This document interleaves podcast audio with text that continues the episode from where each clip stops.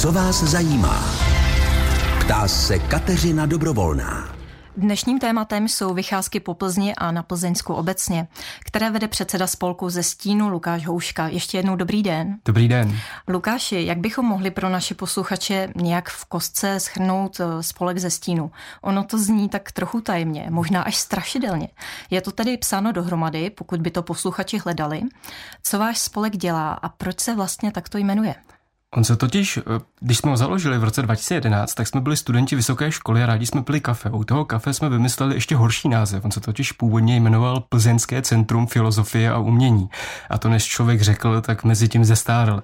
Tady jsme vymýšleli nějaký nový název a strávili jsme na tím zhruba rok a přemýšleli jsme, co jako děláme. My jsme dělali vlastně historické přednášky, různé workshopy ve městě. Tehdy jsme ještě nedělali komentované vycházky po městě, ale dělali jsme třeba uh, takový speciální akce přímo na ulici, jsme třeba vzali kytaru a prostě jsme hráli eh, na náměstí. A hodně velkou část toho spolku, vlastně těch aktivit, tvořilo vytahování nějakých historických souvislostí z Plzně a dávání je do nového kontextu. A tak nás napadlo, že ideální název pro spolek je ze stínu, protože bereme skoro zapomenuté věci ze stínu zpátky na světlo. A ze stínu na světlo by znělo ještě hůř, to už by znělo opravdu jako nějaká sekta. Tady jsme nakonec skončili u tohoto vlastně spojeného názvu, který prezentuje to, že chceme dávat věci, o kterých mluvíme, které jsou obecně známý, ven, aby se lidi na ně mohli podívat. Mm-hmm. Jednou z činností spolku ze stínu jsou mimo jiné již avizované vycházky. Ty probíhají jak přímo v Plzni, tak v jejím okolí. Co se na takové vycházce zájemci dozvědí, na rozdíl třeba od klasických prohlídek města s průvodcem, s pracovníky infocentra a tak podobně? To má takový jako příběh, který tomu předcházel. My, když jsme ty vycházky začali dělat, tak jsme byli eh, s tehdejší, no, s přítelkyní jsme byli uh, na jakýmsi prohlídce hradu a ten hrad byl zajímavý a hrozně nás mrzelo, že člověk, který tam byl, tak byl jenom brigádník, který měl naučenou prostě A4 informací o tom hradě a jinak nevěděl nic a opravdu to citoval tím klasickým průvodcovským hlasem, kde se dozvíte, že v této posteli v roce 1715 ležel tento uh, nějaká princezna, dějme tomu, a nic víc okolo. A nás vždycky historie hrozně bavila a přišlo nám, že ta historie je hrozně živá a že by se měla i prezentovat živě. Tady se snažíme uh, na těch vycházkách ukazovat běžné věci, historický, který jsou v Plzni, radnici, kostel, vedlejší domy, co se kde stalo v ulici, ale dávat to nějaký souvislostí. A říkat ty věci, které se normálně do turistických bedekrů nedostanou, eh, který nějak souvisí s tím, jak to město žije, jak se proměňovalo. Sem tam do toho zapleteme historickou, ne současnou politiku, proč takové věci jsou a snažíme se vždycky, když už mluvíme o nějaké historické souvislosti s nějakým domem nebo s tím, co se tam stalo, vysvětlit, proč se to stalo, jaké byly dobové reálie. Teď to zní hrozně akademicky, ale snažíme se vždycky, aby to bylo vtipný a aby to bylo prostě, eh, aby jsme ukázali, že ti lidé, kteří to historii prožili, tak byli vlastně úplně stejní jako my. A akorát to prostě žili někde v minulosti, ale jednali podobně jako my, měli podobné uvažování a tudíž k tomu vedli nějaké logické, eh, logické cesty, tak jako by vedli dneska. Na klasické prohlídce města s průvodcem si spíš představím neplzeňské turisty, ale vaše vycházky budou možná spíš určeny lidem, kteří Plzeň znají, žijí tady a vy se jim snažíte ukázat určitá místa v tak trochu jiném světle, je to tak? Je to tak. Eh, já si totiž myslím, že když obyvatelé města budou o svém městě více znát, tak se k němu budou nejen lépe chovat, ale i o něm lépe rozhodovat. A Plzeň by si hrozně zasloužila prostě, aby mm, eh, se měla ještě lépe a když jí lidi budou znát její historickou podstatu, tak ocení ty důležité věci, které tady jsou a třeba se nezbourají, jako se to dělo v druhé polovině 20. století. Eh, tudíž je tam takové jako snaha o to, aby jsme ty lidi ukázali, že to město má mnoho tváří, že to není jenom kostel, náměstí, radnice a synagoga, ale že skoro každá čtvrť, skoro každá ulice má nějakou zajímavost a že je škoda, když potom ty historické vrstvy mizí a jsou nahrazováni něčím, co to jako úplně vymaže. Jste rodilý Plzeňák, že Plzeň znáte tak dobře? Nejsem, já pocházím, já mu říkám malého českého Krumlova, což je samozřejmě legrace z města Touškova, to je asi 10 kilometrů od Plzně a v Plzni žiju teďka zhruba 10 let. Mm-hmm. Vycházky a další podobné činnosti provozujete zdarma, tedy ve svém volném čase, po práci. Dá se to skloubit právě se zaměstnáním, případně s nějakým rodinným životem? No, je to trošku výzva, ale já vždycky říkám, my nemáme zatím děti, nemáme auto, to je důležitý, to nám šetří spoustu času, tady všude musíme chodit pěšky, takže si dobře rozvrhneme čas. A nechodíme do hospody, což je trošku asociální, já vím, že by to v Čechách nemělo být, že by to mělo být postaveno mimo zákon, ale neděláme to, takže nám spousta času zbývá. A než se nudit doma, tak je lepší to šířit někam dál. A nás ta, jak jsem říkal, ta historie nás vždycky hrozně bavila. A když člověk potom vidí, že tam přijdou lidi a jsou z toho nadšení, odcházejí jako se spoustou nových informací a zpětně vám potom vypráví, že když přijela návštěva, tak oni je vzali do města, ukazovali jim ty zajímavé místa, tak člověk vidí, že to má smysl a rád ten čas obětuje. Říká předseda spolku ze stínu Lukáš Houška. Dnešním tématem pořadu, co vás zajímá, jsou vycházky, které právě Lukáš Houška provozuje nebo pořádá. Je nutné se na takovou vycházku předem objednat, nebo se zájemci mohou prostě dostavit na smluvené místo srazu a bez nějaké rezervace rovnou vyrazit? A také celkem důležitá související otázka, jak se zájemci o vycházce vůbec dozvědí na nějakých internetových stránkách? Eh, registrovat je potřeba se, protože je to kvůli omezené kapacitě. My, když jsme založili první vycházku, tak nám na ní chtělo přijít asi 800 lidí, tak jsme to museli nějak jako rozstřídit. A momentálně je kapacita jedna jedné vycházky zhruba 35 lidí a funguje to běžně tak, že my zveřejníme událost na Facebooku, na našich stránkách, které se stále ještě teda jmenují Plzeňské centrum filozofie a umění. Tam je pro každou uh, vycházku založena samostatná událost a v té se potom před uh, zhruba dva týdny před jejím konáním objeví odkaz na registrační formulář, klasicky přes Google formuláře, tudíž je přístupný pro každýho a tam se lidi zaregistrují a to jim potom pošle informace, které potom budou potřeba pro to, aby se na tu vycházku mohli přijít podívat. A samozřejmě máme i web www.zestínu.cz, kde jsou potom pro jednotlivé vycházky taky založeny termíny a tam je možné se potom přes ten samý formulář na tu vycházku taky registrovat. Mm-hmm. Vyrážíte do terénu za každého počasí?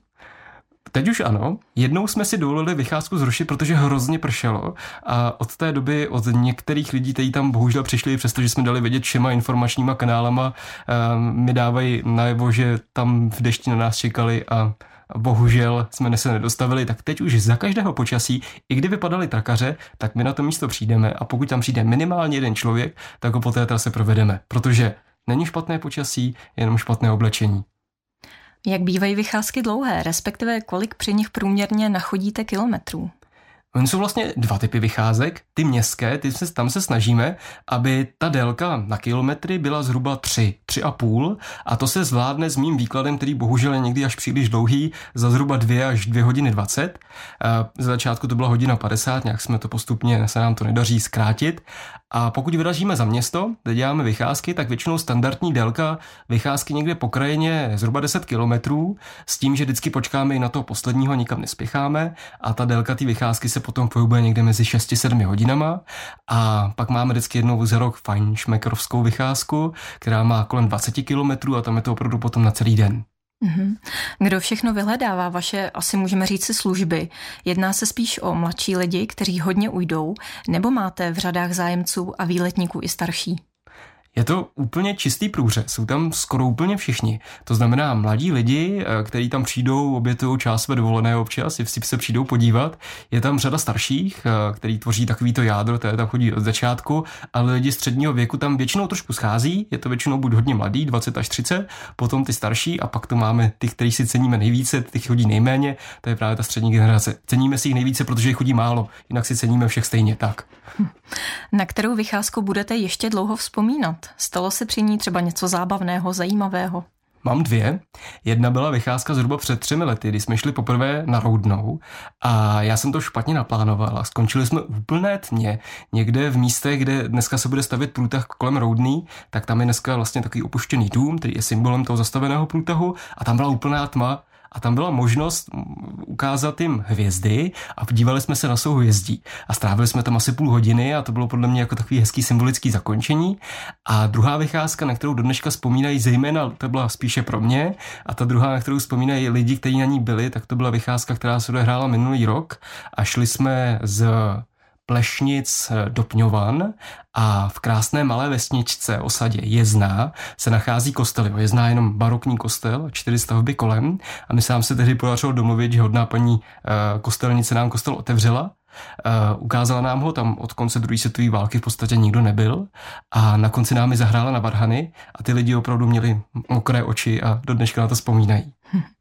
Pokud budou naši posluchači chtít podniknout nějakou vycházku, třeba úplně sami, po vlastní ose, jakou trasu byste jim doporučil, kam se mají vydat a hlavně, na co se během vycházky mají dívat?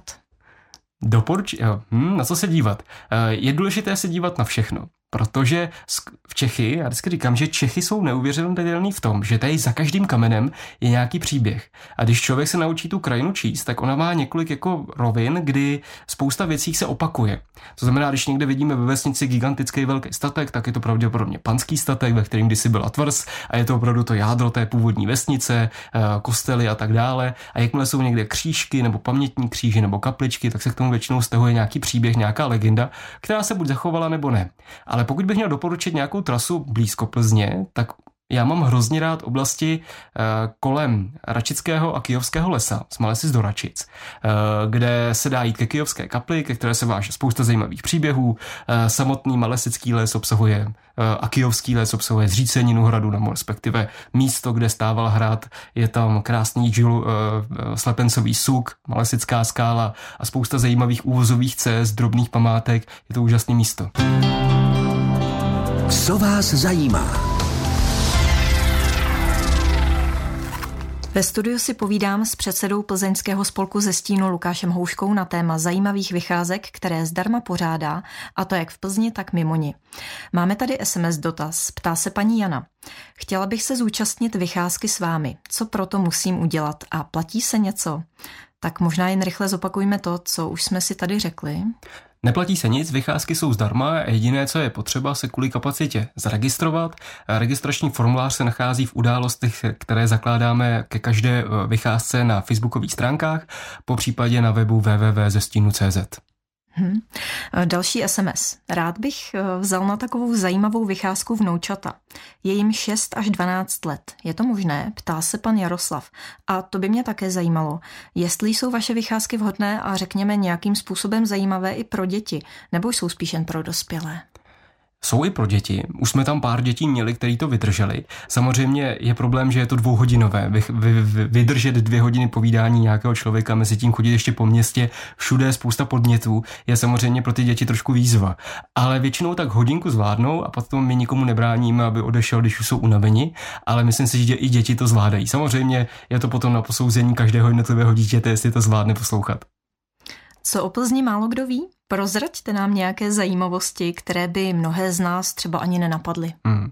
Já mám takovou praktickou radu, jako, jako co málo kdo ví. E, jakmile je v Plzni někde křivá ulice, vyskočený nebo uskočený dům, tak se s tím pojí vždycky nějaký zajímavý příběh, e, protože právě takhle to město dokáže hovořit na člověka. Například ve Zbrojnické ulici je tepelský dům, který tak bokem vy, vy, vykukuje do chodníku a vytváří tam jeden z nejužších chodníků ve městě, kde se potkává hodně lidí, což je připomínka, aby jsme se podívali, proč to tak vůbec je.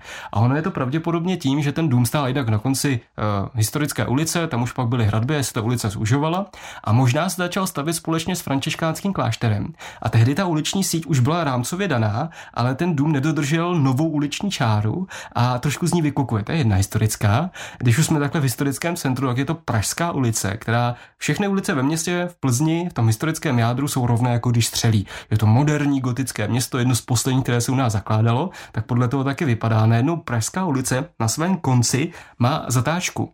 Ona tam stála totiž brána, která byla později ještě rozšířena a záměrně byla postavena na šikmo, aby kdyby náhodou dobyvatelé tu bránu poškodili, tak aby obránci toho města se mohli ještě spoza rohu bránit, aby ti útočníci neměli přístup rovně přímo na náměstí. Zajímavostí je, že když ta brána byla postavená takhle dobře, tak se jí skoro nikdo nikdy nepokusil dobít. No a ještě poslední věc o těch křivých ulicích, když už to mluvíme. Palova ulice, která jde od stadu 35 do Škorňanské, tak tvoří takovou zatáčku. To taky v Plzni běžně nebývá, že by přímo v centru byla prostě taková krásná zatáčka. Proč tam je? Je to proto, že původně se do města jezdilo Rýrovou ulicí, kde byla původní škorianská brána. Jenže když se hradby města upgradeovaly na, na barokní, tak tam postavili přímo před tu bránu barokní bastion. To znamená oddělenou pevnůstku, která znemožňovala přístup té ulice přímo do města. Takže nová cesta musela tu cestu obejít a e, vcházela do dnešní Prešovské ulice. A vlastně to obcházení toho bastionu je do dneška patrné v Palovce. No vidíte, tak to jsem sama nevěděla tedy. Která místa v Plzni máte vy osobně nejraději a proč? Hmm, já se budu teda opakovat, mně se hrozně líbí eh, právě okolo Malesic a Račic, ale uznávám, to není přímo Plzeň. Kdyby jsme se měli eh, držet původního katastru Plzně, eh, tak překvapivě to není ani tolik centrum, protože centrum schá, tomu centru schází jakási malebnost, protože jak to bylo to město založené opravdu velkolepě a král Václav II. se opravdu rozmáchl, tak všechny ulice jsou hrozně široké a rovné a není tam jako nic moc zajímavého. Ale taková richtářka, já vím, že dneska už je z většiny zbouraná, ale stále jsou tam Lautensakovský dům, takové jako uh, zákoutí, které ještě stojí za vidění a potom je to Roudná. Roudnou zbožňu, ta Roudná má, i když tam teďka probíhá velmi silná, silná gentrifikace, tak ta čtvrť má stále svého ducha, vždycky ho měla a je velké štěstí, že nebyla na začátku 90. let celá zbourána, že tam nestojí panelákové sídliště. Co plánujete do budoucna, ať už v rámci spolku nebo jen v rámci vycházek? Chystáte nějaké inovace, nějaké změny? Já mám takový sen, že bych jednou rád udělal dva typy nový vycházek, budou velmi specifický. Jedna by mohla víc uh, vést do Seměvic, uh, tam bychom mohli přespat, ale to jsem ještě Seměvickým neřekl, tak to je zatím tajné. A druhá by byla ochutnávací Svačinová, kde bychom vzali takový okruh kolem Touškova a vždycky na každé uh, zastávce by si lidé vyměnili svačiny. Ale to je takový jako experimentální, protože podle mě dobrá vycházka se pozná podle toho, jak dobrá je svačina. Tak by to bylo jen takový jako na zkoušku.